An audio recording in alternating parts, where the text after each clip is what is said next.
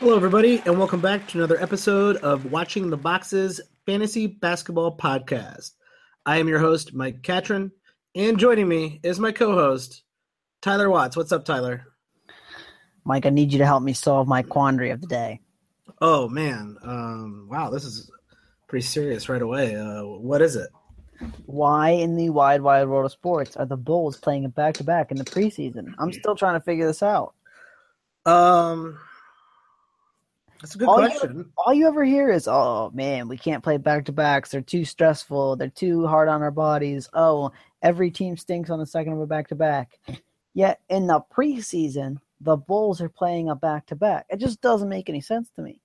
I want you to go out to the Bulls roster and tell me if that makes any sense to you.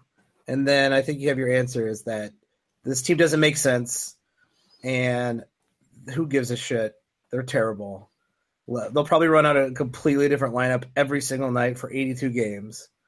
It's going to be terrible. I was kind of glad they started Jerian Grant over Chris Dunn because I don't think Chris Dunn is an NBA player. So that was positive development, I think. Even if Chris Dunn is NBA caliber, like he's not a point guard. Jerian Grant could be kind of a point guard. So actually in like some of these deeper leagues that I've already drafted in, I actually took Grant super late. Some of them are little dynasty salary ones. So he's like, barely worth any money. And I was like, Jerian Grant is the only person on this team who played meaningful minutes in the NBA as a point guard ever.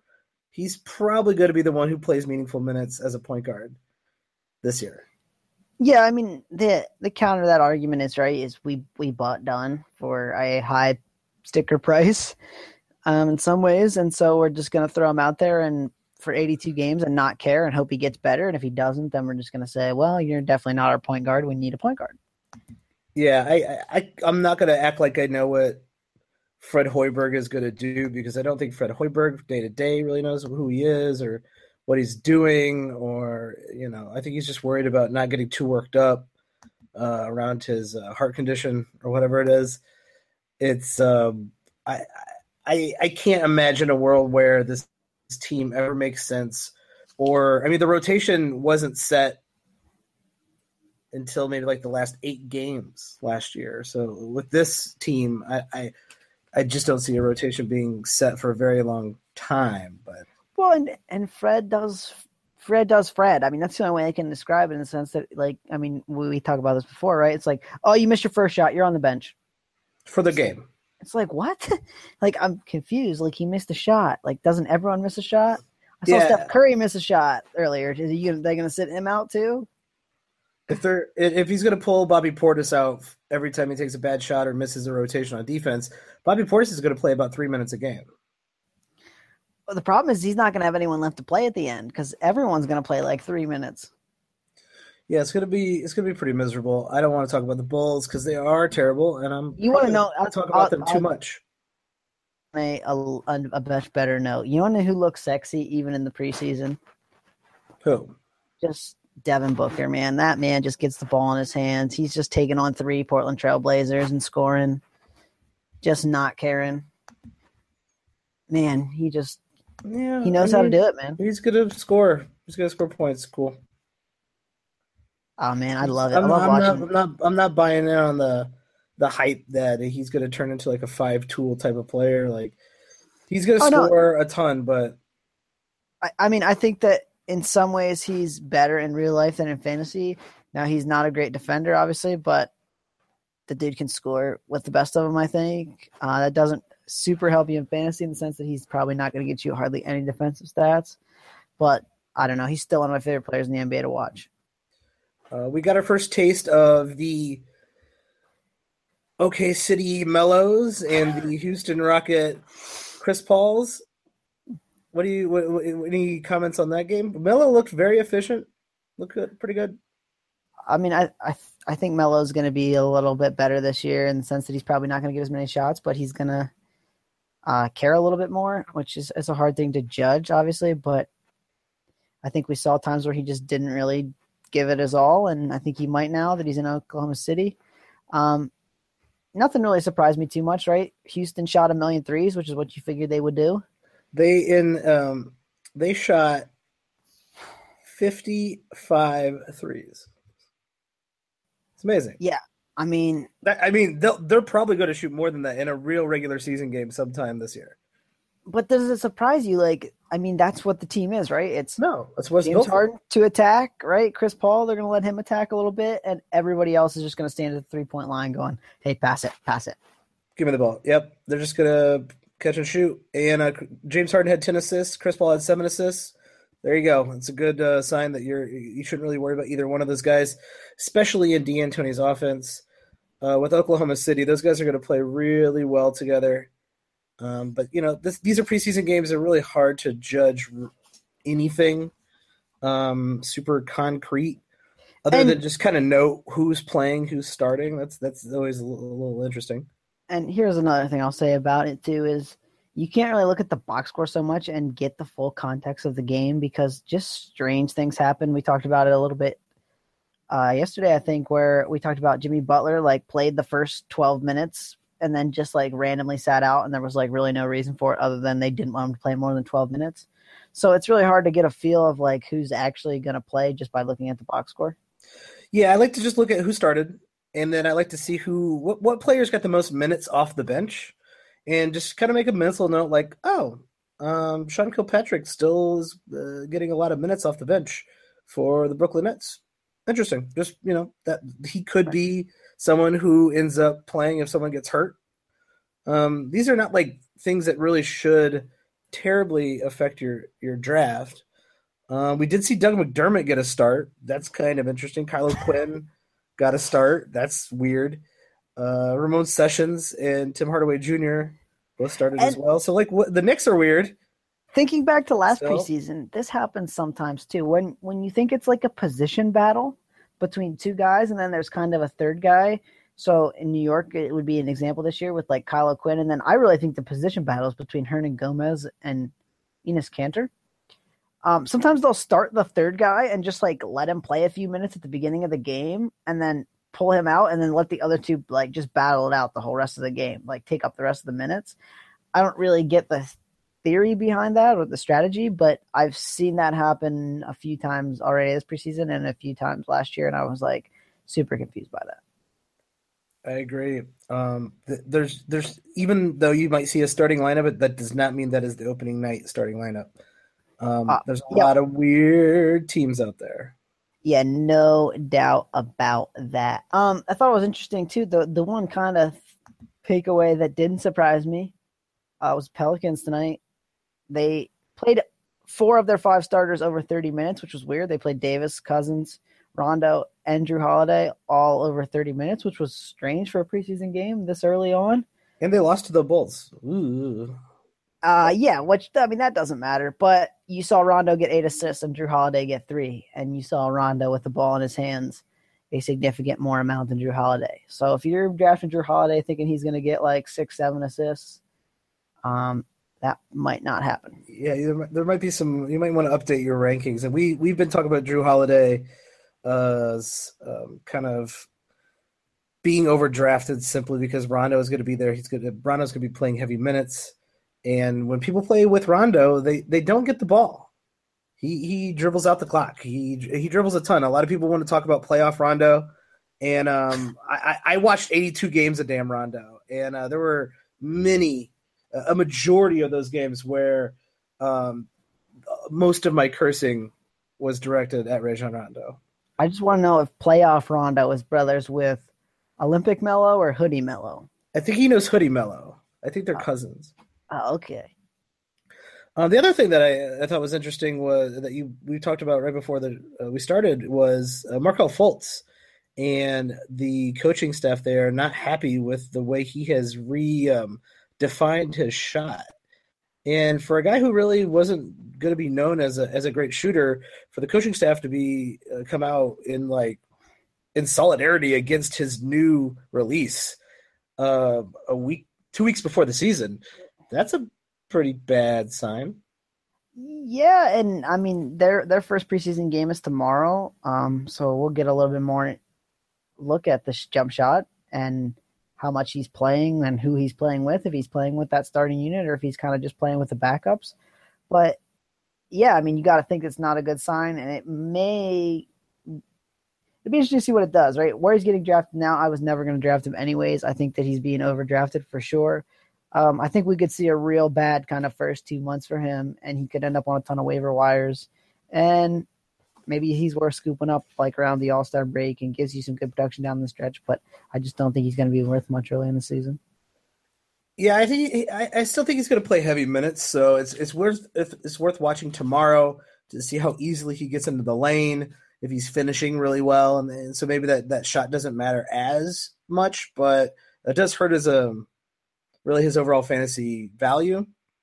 A guy that I'm actually looking at, I'd rather take a flyer with would probably be, if I'm looking at rookies, is Dennis Smith Jr. Looks like he's going to get some good playing time. Yeah, perfect. All probably good 30 minutes. I wouldn't be surprised if he even ticked up to like 32 at some point, 35. Yeah, he looks real good. He looks real athletic. I love some Dennis Smith Jr. I'm just a little bit worried that he struggles out of the gate a little bit, but oh yeah, he'll definitely struggle at times this year. But someone who's playing 30 minutes, I'm interested in, and a flyer would probably be warranted. That's what I mean. And if he gives you, 4 good months, once he gets settled down, that's probably definitely worth the 100th pick or wherever he's going, depending on your league. For sure. Let's get right into it. So we have been doing a little series called Who Do You Draft? And we've been taking the consensus top 8. We're about halfway through that top 8. And we've just been doing a hypothetical mock draft, trying to build a team and head-to-head around whoever we pick in the first round, wherever they happen to go. So it's a good thought-building exercise. It's a good way to prepare for your draft. It's kind of an on-paper mock draft, if you will. So if you want to check out some of the earlier ones, depending on who you might be drafting in the first round, go check those out. We're also, we got an auction versus snake draft strategy podcast. So if you're interested in a little bit more of the strategic ways of approaching your draft, that's with Alex Reichlein. So go check out that old podcast too. But today we're gonna draft somebody that played in a preseason game tonight, who had 10 assists, who shot 12 3-pointers. His name is James Harden. Oh, what to say about James, his luscious beard, his luscious stats, his just lusciousness in general. He, I don't know how James Harden's not more likable just overall. I think people really like him, but he should be even more likable. He seems like a real character. He's got the striking, beautiful beard. But when you see him in fantasy, where are you seeing people take James Harden? I think in a head-to-head league, people are still doing the Westbrook Harden thing at the top. And my guess is he's being taken definitely in your top 5. Yeah, so his average draft position on all 3 sites is 3rd. So, I think it's safe even to say on CBS? Yep, CBS 3, ESPN 3, Yahoo 3. So I think it's safe to say that he's probably going at pick 3. I will tell you a fun fact that I like to do with James Harden when I'm at the games. He's got that luscious beard, and I always think he hides stuff in there, like maybe a donut or something. So when I'm at the game and the guy's shooting free throws, I'm not watching the free throws. I'm watching James Harden just to see if he pulls anything out of that beard and starts eating it. I think he keeps his car keys in there. There's got to be something in there. What other reason would you have a beard that big? Because you can. As a person who is able to grow a beard and has a constant beard, it's a sign of power. And if you got it, flaunt it. That's what my mom always said. So no way. There's James Harden's got it. There's food in that beard. I'm telling you, there's food in that beard. All right, let's get to drafted for James Harden here. So we're gonna take him right where the ADP has him. We're gonna take him 3rd overall. And I think that's a pretty fair assessment. We're gonna do a 12-team head-to-head. We're gonna be looking at the ADPs for average. We're gonna ignore CBS mostly because their average draft rankings are terrible, and I do not know who's doing mock drafts over on CBS or real drafts or whatever they're calculating over there. It doesn't make any sense. But going at 3, once again, I mean, we're either in the top or the middle. I mean, we keep going down the same list of people, but that's where you're either going to be taking one of these guys. Someone's either going to fall to you, or you're going to be in the top half of the draft, and you're going to be able to pick who you want. And in this case, we're going to be picking at 22 and 27 at the bottom of the second and early third rounds. But James Harden's a different beast, someone who is going to score a ton, hit an incredibly good clip of three-pointers, play at a very high pace.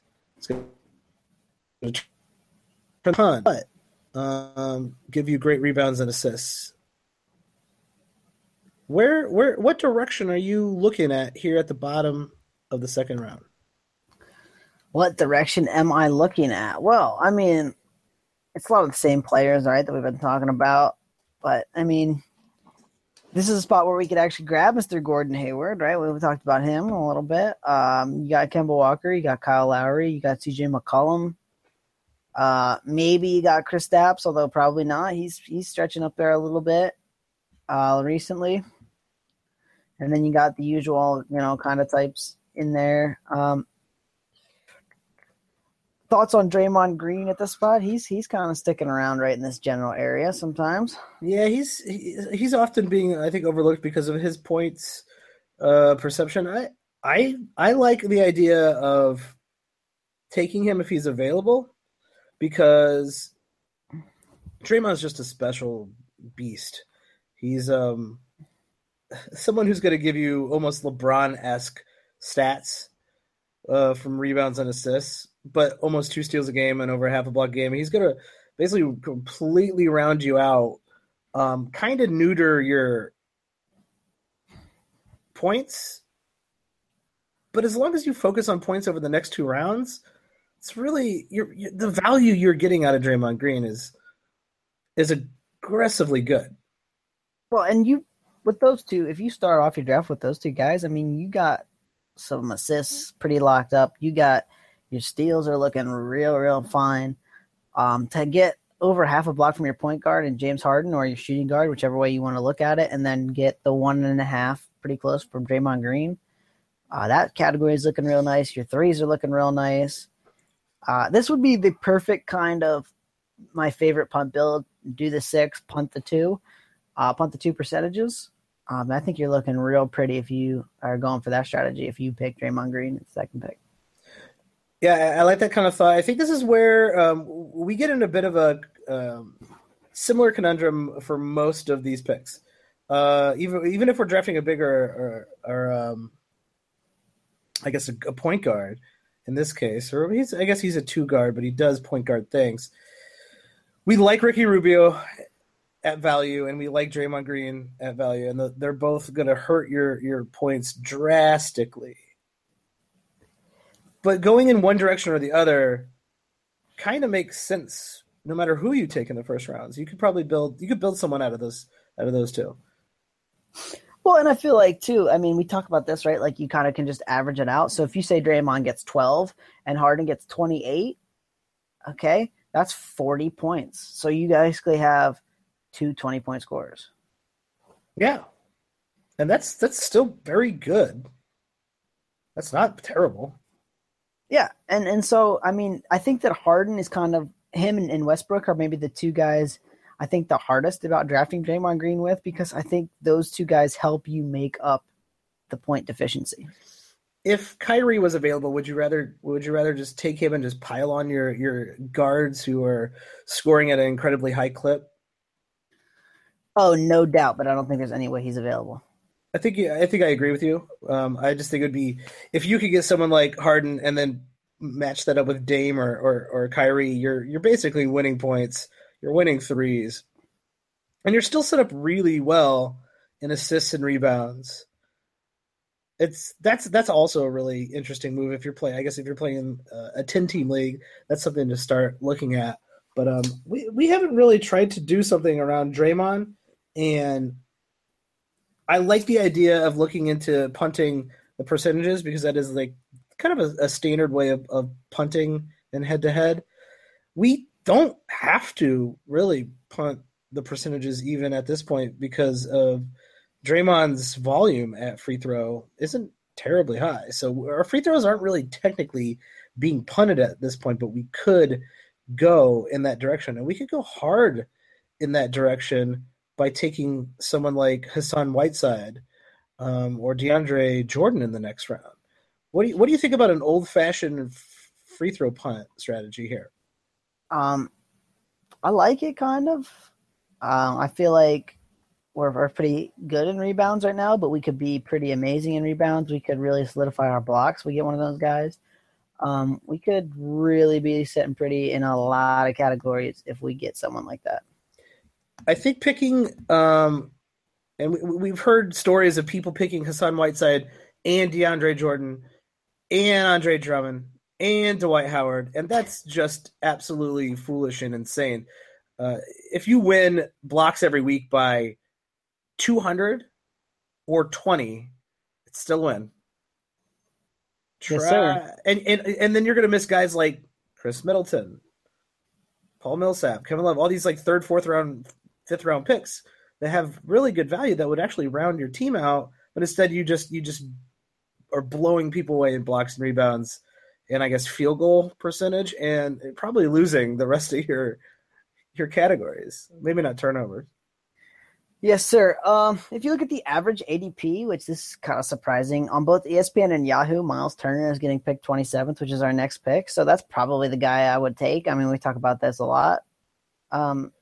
It's probably my huckleberry there.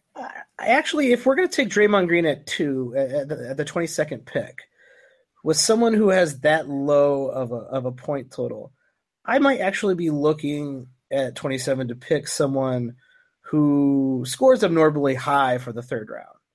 So I might be looking at someone like Bradley Beal, Klay Thompson, maybe even Blake Griffin. You keep thinking this point is a struggle. I mean, like I said, we have two 20-point scorers, so I'm not super worried about that. I think Turner's good for probably 16 to 17 points a game this year. So I'm not super worried if I get that 17 points with the two 20s I already got. I'm feeling pretty. Oh, all right. I mean, if you say so, like I really do think if someone goes LeBron James, Dame Lillard, I mean, they're definitely way ahead in the points game, and we are definitely playing from behind in the points game. I don't think we're punting points at this point, but we're playing from behind, and with Miles Turner, that brings our percentages way back up. Are we giving Miles Turner a little too much credit? Simply because his rankings come from the fact that he's an excellent shooter at both field goal and free throw. Oh, he's definitely an excellent shooter at field goal and free throw. I think that's maybe good for us in the sense that now we're feeling pretty strong too in those categories. And, I mean, we're probably not feeling super great about our field goal percentage, although we're not feeling terrible about it either. But our free throw now is probably back up there to pretty darn good. And if we win a category we're punting, that's just kind of a bonus point for me. I will say this, James Harden has maybe been my favorite build we've done so far, because I haven't really looked at a player and gone, nah, I shouldn't take him. James Harden is probably one of the better picks to build around, simply because he is so incredibly versatile and is so good at so many things. Well, and their offense just plays at such a fast pace, kind of run and gun, shoot those threes. And so he gives you a ton of stats, right? The faster you play, the more chucks you make early in that shot clock, the more stats you can get. So that's always pretty. Yeah, I like where your head's at. And I like maybe boosting our blocks with someone like Miles Turner. But I'm just going to throw out a few other people who might be available. We could go, like I said, old-fashioned punt free throw with Hassan Whiteside, and just blow rebounds away. Is Whiteside going to be available at 27? I think it's possible. Yeah, absolutely. All right. I mean, 19 and 16 are his averages on AD, as on Yahoo and ESPN, 26 now on CBS. So maybe Mike's been playing in his CBS leagues again. I've been hustling all the people on the CBS leagues because they have no idea what they're doing.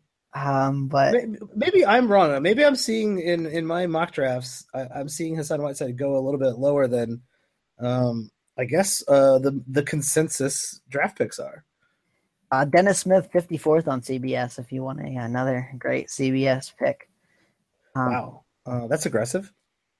Yes, sir. So let's throw. I think you're right. Maybe Hassan Whiteside isn't there. If we want to take Hassan Whiteside, probably gonna have to take him at 22, and that means Draymond Green is a no go for sure. What about a versatile guard like Eric Bledsoe? He is also someone who gets really good rebounds and assists for his. So we would have just like three guys who get amazing rebound assists for their positions. The other guy I'm thinking might be available, and I'll throw this in there right now, is CJ McCollum from Portland. Now, on ESPN, he's 20th, so you're probably not going to get him. But 26th on Yahoo, we're picking 27th. I mean, I don't think it's out of the question to say maybe he slips one spot to you. No, I don't think that's out of the question at all. I will say he gets good blocks for a guard. Let's do something a little bit differently. Let's look ahead at 46. We see guys like Goran Dragic, D'Angelo Russell, some of the old favorites, Nurkić, Oladipo, Gary Harris, Dennis Schröder, some of the guys that we've seen before. What kind of player can we not get in that round? And I think the player that we cannot get in the next round is someone like Miles Turner or Blake Griffin. Yeah, no doubt. Unless we're going to go Horford, but Horford's not going to give you a ton of rebounds, I don't think. He's going to play some center this year. But I mean, he's awesome in everything else, but he would probably be the next kind of big that you're looking at there. And then you obviously got Nurkić as well, but I don't know. I feel not so great about picking Nurkić in this build. What is dissuading you from Nurkić? Just in this build, I feel like, number one, 47 is a little bit aggressive for Nurkić from where I'm standing, just because I know he fouls a ton. The assists are okay, right? He's going to probably get you like 2.5. He's not going to give you a ton of points. I mean, we're talking probably like 13, maybe 14. The rebounds, it would be nice. Steals and blocks, obviously. No three-pointers, which I'm not super worried about that because we're probably good in that category. And obviously we're not caring too much about the percentages, but I just don't love him. I would prefer someone like Al Horford just because I think he's going to give you a little bit better across the board. He's going to give you some threes. He's going to give you a little bit more assists. And we're trying to get all the counting categories, not just some. So Nurkic's big field goal percentage, actually it's not even really that big, doesn't really help us. I would just be more into Horford in this particular build. I think that's fair. I think that's a pretty good assessment. I like Nurkić if we are actually going to start running towards a punt percentages type of build. If we take Miles Turner here, we don't need it. We really don't need a big, so we aren't punting our percentages really at that point. We're still doing really well there. If we go hard after someone like Eric Bledsoe, who's going to shoot a poorer field goal percentage, or Blake Griffin, who's going to have a pretty mediocre free throw percentage, you can then turn around and take someone like Nurkić later in this draft. Yeah, you're not going to talk me into Blake Griffin. Sorry, it's just not happening. Point Blake, we'd have three guys who are pretty insane at rebounds and assists right off the board at 1, 2, 3. And I don't know. There's something about that build that definitely interests me. You watched that Clippers game. How much Point Blake did you see, my friend? That's true. Todosic is probably going to be Point Todosic, I guess. So yeah, no. The Point Blake thing is a bit of an overblow. It's a myth. Me. It's becoming more of a myth by the second. And I talk about this a lot, right? I want to feel good about my draft. It's nothing against Blake Griffin personally. He might be a great guy. I don't know him. I'm always afraid he's going to do something stupid and hurt himself. So that's one tick against him for me. Another thing is, like, yeah, okay, he's flashy and he does the big dunk and the this and the that. And I'm just a little worried that with Chris Paul out of town that he's not going to be able to do the flashy big dunk as easily. And I don't love some wear and tear on those knees. I don't love the no steals, no blocks, really. I mean, maybe a steal a game, which is all right for that, but no blocks really at all. A little bit of three-pointers, but I don't think very much. It's just like, I don't know. I can't really get on board with him. I think that's fair. I get your hesitation in taking someone like Blake Griffin, especially with his injury history.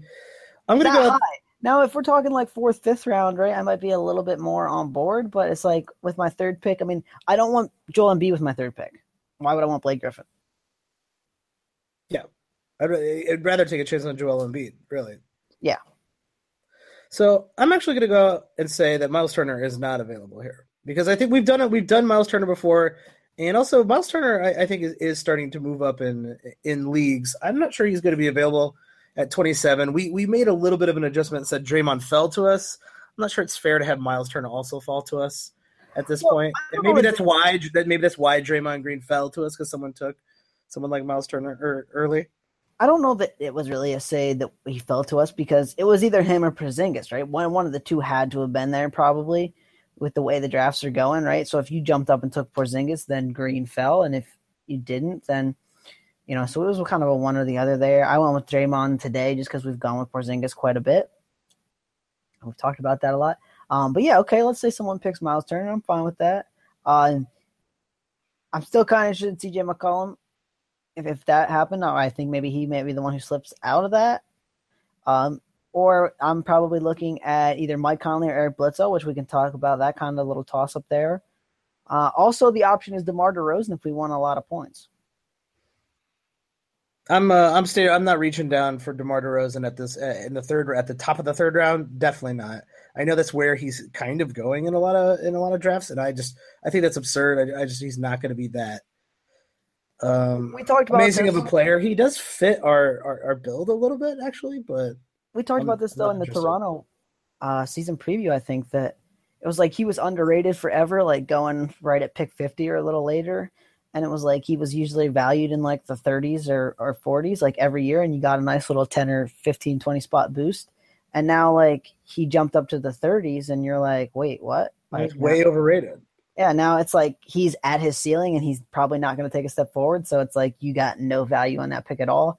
And so, yeah, I'm probably with you that we don't want to take him, but he would be a decent fit for this build, particular one. Yeah, I like it because if we don't have someone like Miles Turner available, we don't have any really blocks available at this position. I guess our best block candidate would be someone like Mark Gasol. But I like the idea of looking at someone like Mike Conley, Eric Bledsoe, or CJ McCollum. All three are going to probably score around 20 points, if not a little bit more. We got a very good three-point clip from most of them. Mike Conley kind of overperformed last year, so we could see a little bit slump back on his level, but he's really still the main facilitator there. He's only 30. It's not like he's going to fall off a cliff. Are any of those guys you particularly like more than the other one? I'm probably rating them in a vacuum, McCollum, Conley, and then Bledsoe. For me, in this build, I kind of like McCollum too, just because he's going to score a lot. And I think that, like you said, we're not super feeling great about our points. I think we're all right, but I don't think we're super solid. And his 22 a game, pretty close, are going to be a real nice addition to this particular squad. See, in this build, I actually think I like CJ McCollum the least. And this is why. We have two guys who are really, really good at rebound, who are really good at rebounds and assists for their position. Why not just keep putting more and more rebounds and assists from weird positions, like, you know, from extra positions? Someone like Eric Bledsoe and Mike Conley does a pretty good job. We don't really need more three-pointers. James Harden's going to be hitting threes. And Draymond's going to be hitting threes. I'm with you there that we don't super need one of his better categories. I guess I just feel a little bit better about McCollum playing a full slate. I don't know if there's really any reason to not to be worried about either one of the other two guys. I'm just worried that Mike Conley, he had that weird Achilles thing a couple of years back, and that, I don't know, that's one of those injuries that always kind of freaks me out a little bit. And Bledsoe, it's maybe not even the injury so much as just like the Suns being like, yeah, we suck, you're done. Yeah, I feel like that's absolute. That'd be such a trash move for them to do again, but why wouldn't they? Well, and we got to think too that this is head to head, and you can say, oh, you're gonna trade, you can trade these guys, but can you, like, if you're picking one of these guys at 27 and you're reaching up a little bit for Conley or for Eric Bledsoe, like, are you really gonna be able to trade them for their full value? I mean, I don't know, probably not. Probably not, but they're still an asset that could be part of a deal. Yeah, so, I mean, that's fine, I guess. It just, I don't know. I feel a little bit safer with CJ McCollum, so that's probably where I would go. Okay. Man, I'd like to veto you, but I do like CJ McCollum quite a bit. And I still think I lean Eric Bledsoe here because of his suspiciously high blocks. And, I mean, he gets the same amount of blocks as CJ McCollum. Almost, but I just like his rebounds and assists, and I think Eric Bledsoe is a little underrated this year. I think people think he's going to be terrible. They're afraid of him for the reasons you brought up, but I think he's going to be just fine. And in fact, I think he's going to have a pretty good start. But I don't care. Let's do it. Let's do Bledsoe. We haven't done Bledsoe. Let's do him. Forget it. Let's do Bledsoe. I like Bledsoe a lot, and so this is kind of why I want to do Bledsoe, is because he's going to get you really good rebounds and assists. We have greater rebounds and assists across the board. We also have guys who steal the ball across the board. The only thing we're lacking right now is, I guess, someone who gets blocks. So maybe we're ignoring blocks right now. We're lacking a big thumper blocker, right? I mean, Draymond's probably going to get you pretty close to 1.5, like 1.4, and then we got two decent blocking guards, right? Yeah. I mean, like, not great. I mean, the half isn't nothing, but it's not anything big. But we talk about that a lot, right? The difference between 0.2 and a half in blocks can be a lot. Yeah, it really can. It can add up very quickly if someone has Kristaps, like they're just beating you with one person over and over. And if someone has, you know, someone like Rudy Gobert, they're pulling ahead every single game he plays. The thing that I also think we're a bit, probably a little bit short in, I don't know. I don't think we're that short in points. We're fine in points. We could probably use, I would say, blocks, or we can ignore blocks.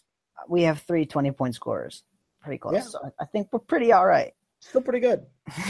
pretty good. Our field goal percentage is probably our worst category, but we're probably going to ignore that from here on out. So let's ignore field goal percentage. I think that's kind of what we're going to lean towards punting. We are picking at 46 now, and let's go see who's out there. Probably the usual suspects. Isaiah Thomas might be hovering around this spot. Dennis Schröder, our boy Jeff Teague. We could see Nick Batum, Al Horford, Nurkić, D'Angelo Russell, Jrue Holiday, Victor Oladipo. I like the guards a lot more than I like everybody else in here. Which is why, right? This is why I brought up the Miles Turner thing right away, right? If Miles Turner's available, that's the pick. Like, for me, that's the pick. It's a hard pick. Yeah, I like that big man, and then the point guard I'm going to get with that big man more than I like the point guard I'm going to get with this big man, if that makes sense. No, that makes perfect sense. Miles Turner is just a higher quality player, and the drop-off of bigs is pretty substantial right after that. Oh, let's see. I mean, we end up usually getting someone like Dennis Schröder here. He would be a pretty good points assist guy who we can ignore his field goal percentage. Anyone else stick out? Daniele Gallinari. This is probably one of our last shots to get a good amount of points. Obviously, we have a pick coming up right away there at 51. But after that, right, the points are probably going to be relatively dry. As far as, like, the best guys available are going to get, what, like 16, 17? As opposed to, like, 20? So I'd be in on taking Schröder here and probably his close to 20 points, kind of solidifying that category for us, giving us some assists. Schröder not great in the steals and blocks, which that's a worry, right? Because unless we're going to punt blocks, we probably need a few blocks, which it's weird that we are punting blocks a little bit, but that's kind of how we're trending right now.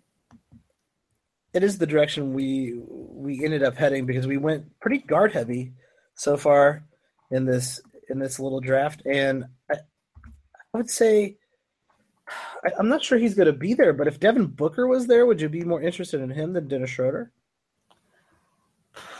Because we're pretty good at rebounds and assists across the board. We still got, James Harden is good at a ton of assists. Draymond Green is going to be good at assists. Eric Bledsoe is going to be good at assists. Do we need another assist guy? Would it maybe make sense to go after just bulk scoring Devin Booker? That's an interesting thought. It all depends on kind of how many points you see Booker getting this year, right? If you're in the camp that he scores like 23, 24, 25, I'd be a little bit more interested than if he's going to score like 21 or 22 like he's been. I think I would tend to go Schröder over Booker, but I could see the case for Mr. Devin Booker. Yeah, because we kind of do already have two point guards. Devin Booker shoots a bad percentage. If we pick Schröder here, we are the best team in the league in assists. We have to be. We're going to have great assists. And so maybe we should be piling on our strong categories, which is a very important thing when you're punting, not just to ignore the categories you are bad at, but to make sure you pay attention to the categories that you're strong at, make them even stronger. I'm going to throw one more name out there for you. Oladipo, if he's available here, would you rather have him or Dennis Schröder? I'd rather have Schröder. I think that this, if we pick Schröder or Booker or Oladipo, it doesn't matter. I think that we're real good in points. We're real good in assists. We're real good in threes. We're real good in probably field throw percentage even. We're probably pretty decent in steals.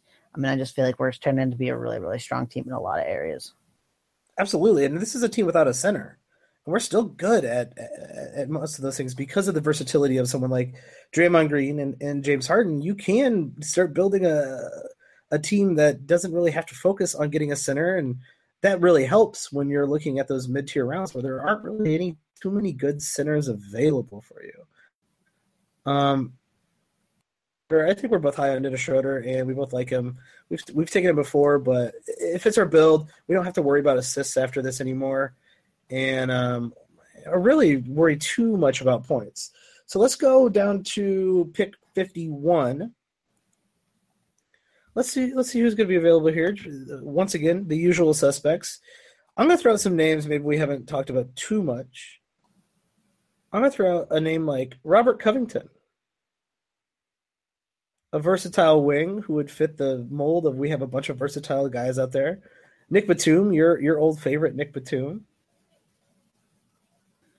That's a kind of interesting would you rather, right?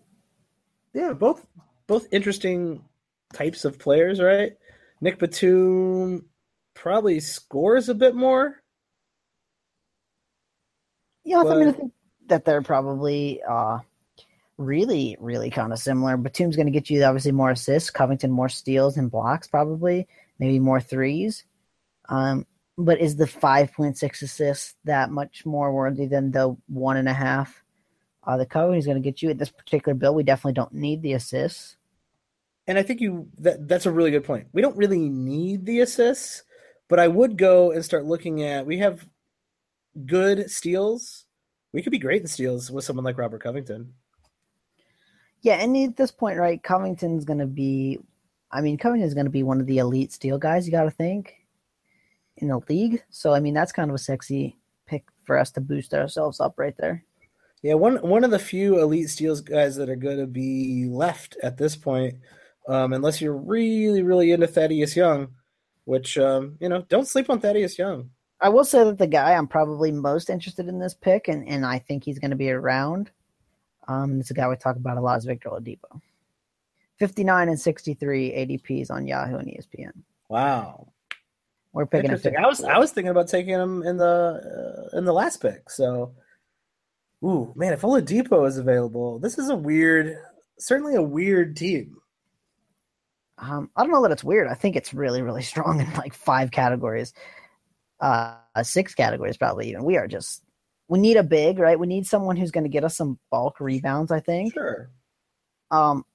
But we're really strong in points. We're really strong in assists. We're really strong in steals if we get Oladipo. We're really strong in threes, and we're really strong in free throw percentage. So you kind of hit it there. What do we need next, even if we take someone like Covington or Oladipo right here? What do we need next?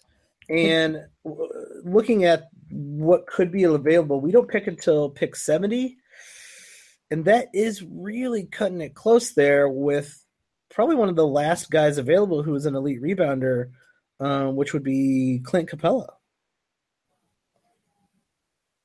Yeah, you got to figure he's available.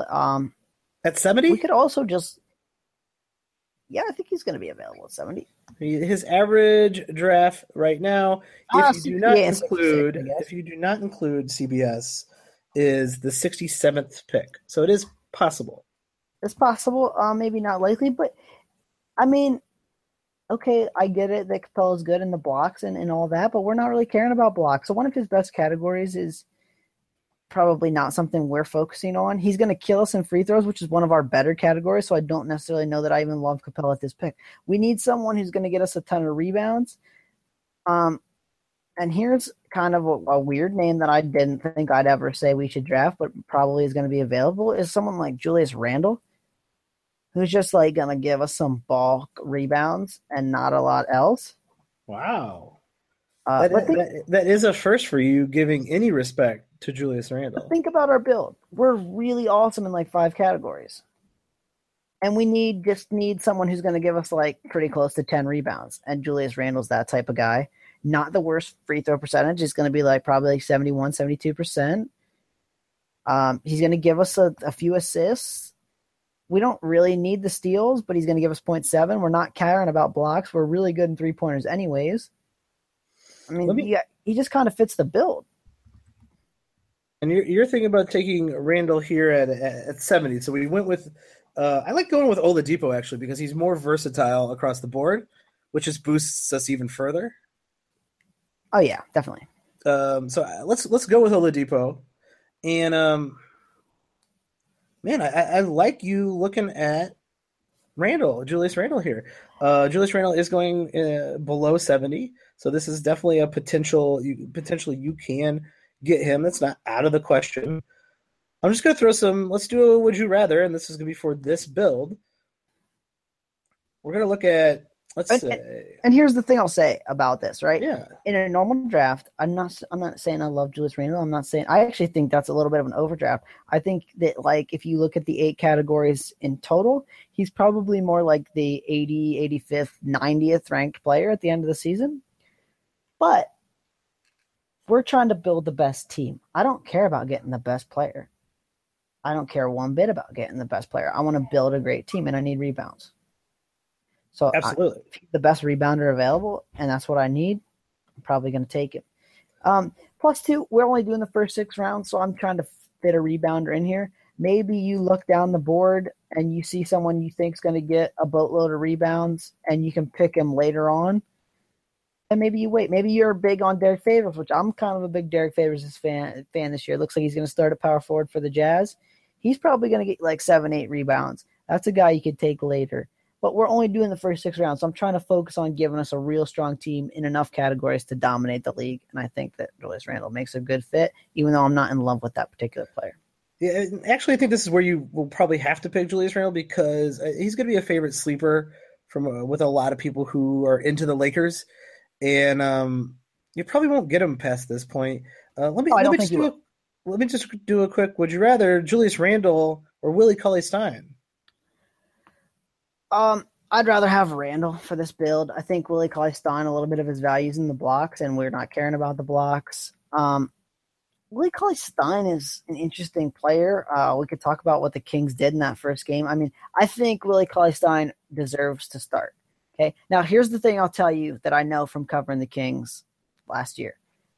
The Kings started Costa Kufis next to DeMarcus Cousins at the beginning of the season, and Willie Cauley-Stein barely played. There were games where he was a DNP CD. Not that he was hurt. They just chose not to play him. Now, once they started to go into rebuild, tank, whatever mode you want to call it, he got big minutes, and he looked really good. Now we're back in the first preseason game, and they start Kufis and Zach Randolph at the big man spots. I don't know what it is about Jaeger. I don't know why he loves to do it, but he loves to start the veterans, quote-unquote, even though it's Willie Cauley-Stein's third year. I'm worried about that situation and Willie Cauley-Stein not getting the 30 minutes he probably rightfully deserves. And so, yeah, that's a questionable sign for Willie Cauley-Stein, and an even more questionable sign for Scott Labossiere, who was kind of is a deep sleeper, probably last pick in your draft kind of guy. Might not be worth a last pick in your draft if he's not going to see the court. Yeah, and so we're talking about pick 70 here. So I'm definitely not really wanting to reach out for Willie Cauley-Stein in the off chance that he plays like 25, 26 minutes and can't return anywhere near that value. Yeah, so actually the better question might be, would you rather not take Randall here and get someone later in the draft like Willie Cauley-Stein, Enes Kanter, Steven Adams, the only bigs that are left. And Kanter is going to be a great fit for this build because he's bulk points and rebounds, and really what we need is rebounds. So Kanter would be a perfect fit for this build. I just didn't think you had to pick him at 70. Yeah. I think you can probably pick him later on. And we talked about that, right, the other day about him being ranked 50th in Mark's new rankings. He would be exquisite, perfect for this build. So, yeah. So maybe, someone like Avery Bradley's available here, or you wanted to reach down for Aaron Gordon because you think you can get Enes later, or you think you can get Randall in the next round. Go ahead and do that, but we're going to go with Julius Randall because it fits our build really well. And I like this build, taking Harden third overall and getting Draymond on the end of the second round, taking Eric Bledsoe, a guy who's going to get a point guard who's going to get good rebounds and fairly good blocks to kind of round out our the versatility in those first three picks. We then went Schröder in the fourth to boost our points and assists even further. And then we went Oladipo because we could. Like, why not? It's another versatility type of guy. Now, that left us weak in rebounds. It left us weak in blocks. But that's fine because we're very dominant in everything else, except for, I guess, field goal percentage. So that's 6 out of the 9 categories that we're going to be doing fine in. I guess throw turnovers in there too. So 5 out of the 9 categories that we're going to be doing pretty good in. And we're not really that bad in rebounds. We're not going to be – I wouldn't say we're punting rebounds at all. No, and that's what I mean. We get a rebound guy. I think it's we win every week 6-3, and if you win every week 6-3, you're the champion. Yeah, I agree. I like that build. That's a great build for James Harden. I think that's it for tonight. You got anything to plug or anything you've been watching lately, Tyler? I've been watching a lot of preseason basketball, and it has been refreshing and slightly crazy of me, all at the same time. There is nothing like the fresh scent of the NBA. It's seeing real players dunking on people makes me just a happy person. I just like seeing the guy that I think is a made-up player coming out there in the fourth quarter. The NBA 2K, my player, that plays on at the end of these games? Yep. I didn't know every team had so many of them. Oh, yeah. They haven't cut their rosters yet. I feel like they'll be disappearing here pretty soon. You can tweet at us if you like what you're hearing here, if you have questions for your draft. Upcoming draft or things you would like us to talk about even. The reason I did a mock draft earlier this week was simply because someone on Twitter tweeted at me and said, hey, I'd like to hear a mock draft. So I said, all right, cool. That's how quickly and effective you can get a hold of us on Twitter, and we can help you prepare for your fantasy draft. So tweet at me, Mike Catrin, at Watch the Boxes, and Tyler is at Watsy 444. 4 or 4. That is 4 fours, which apparently works. Just instead of having 3 English words, just put a bunch of nonsense letters and numbers next to each other. People are like, oh, yeah, I can remember that. But, yeah, just if you like what you're hearing on this podcast, rate, review us on iTunes or wherever you are downloading your podcast. That is the number one thing that helps us the most, be seen by other people and allows us to continue providing this information and this analysis to everybody throughout the season, really. So that is probably the number one thing you could possibly do other than to send checks in the mail, which, we might look into that as well. Less than 2 weeks till opening night. That's all I got to say. That's it. Your draft's got to be coming up. So good luck out there, everybody, and we'll be back with more of the top 8 Who Do You Drafts next time. Thanks for joining us.